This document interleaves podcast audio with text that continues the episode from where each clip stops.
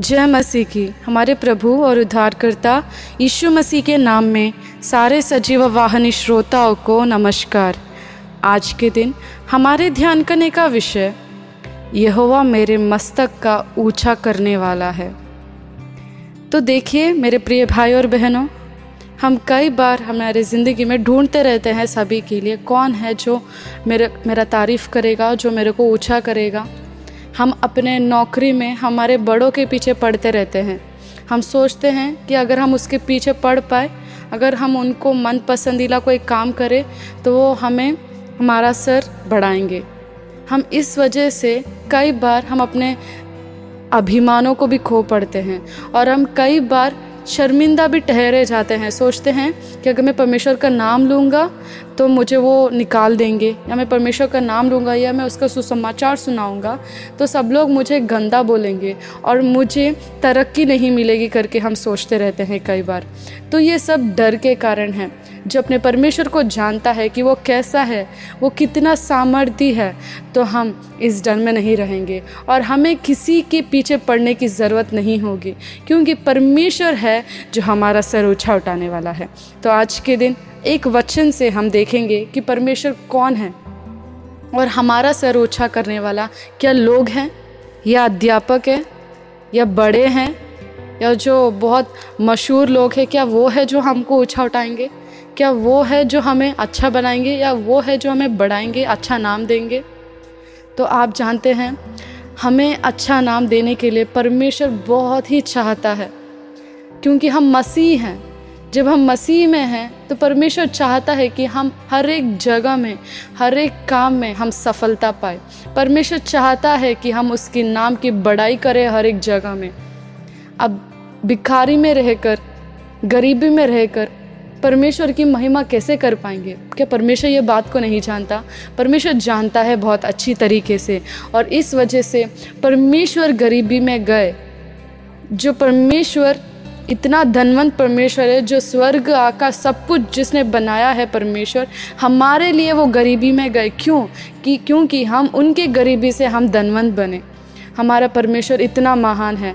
तो आज के दिन आप निराश ना होइए। आप ये मत सोचिए कि कोई मेरा सर नहीं ऊँचा उठा रहा और मैं कोई भी जगह में बड़ाई नहीं देख पा रहा।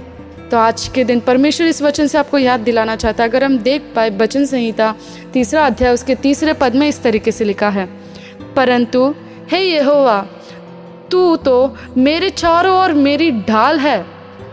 तू मेरी महिमा और मेरे मस्तक का ऊँचा करने वाला है। हालेलुया। हमारे चारों तरफ़ कौन है?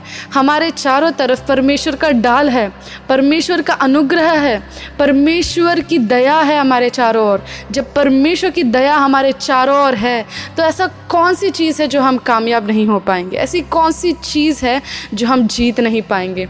हर एक चीज़ हम जीत पाएँगे, पर हमें हमेशा इसका ध्यान करना है कि परमेश्वर तो मेरे चारों ओर है। एक सेकेंड भी हमें नहीं भूलना है कि परमेश्वर हमारे साथ है। हर एक जगह में हर एक काम में।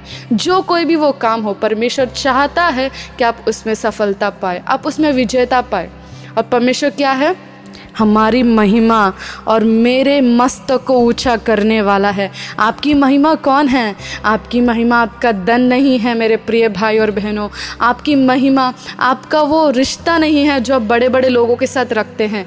आपकी महिमा केवल परमेश्वर है और वो जानते हैं कितना बड़ा है परमेश्वर। आपने कभी अपने बालों को गिना है? नहीं गिना होगा, क्योंकि वो बहुत अनदेखा है, पर परमेश्वर उनको भी गिनता है। इसका मतलब ये है कि वो हर एक चीज़ का परमेश्वर ज्ञान रखता है। परमेश्वर हर एक छोटी सी लेकर बड़ी सी चीज़ तक परमेश्वर ध्यान देता है आपकी तरफ़। वो हम, हमेशा उनकी आँखें उनके बच्चों के ऊपर ही रखता है वो। वो कभी भूलता नहीं है, वो कभी सोता नहीं है। परमेश्वर, वो हमारी महिमा है। जिसने आकाश, जिसने पृथ्वी, जिसने सितारा, चाँद, सूरज को बनाया, वो परमेश्वर आज के दिन हमारी महिमा है। तो जहाँ कहीं भी हम जाएँगे हम तेज चमकते सूरज के तरह हम प्रकाशित हो पाएँगे। अगर हम ये जान पाए कि वो हमारा मस्तक को ऊँचा करने वाला है तो हम किसी के पीछे नहीं पड़ेंगे। कहीं भी हम अपने स्वाभिमान का बलिदान नहीं देंगे। हम जहीं भी जाएँगे, हम लोगों की तरफ़ उनको पिघलाने की नहीं, पर परमेश्वर की महिमा करने के लिए अगर हम जाए और जो कोई भी काम है, उसे ईमानदारी से करें तो हम उसमें सफलता प्राप्त करेंगे। और उसमें हम परमेश्वर की बड़ी अनुग्रह और परमेश्वर का हाथ हमें चलाता हुआ हम देख पाएँगे और परमेश्वर की गवाही बनेंगे। तो परमेश्वर इस वचन को आशीष दे। आमेन।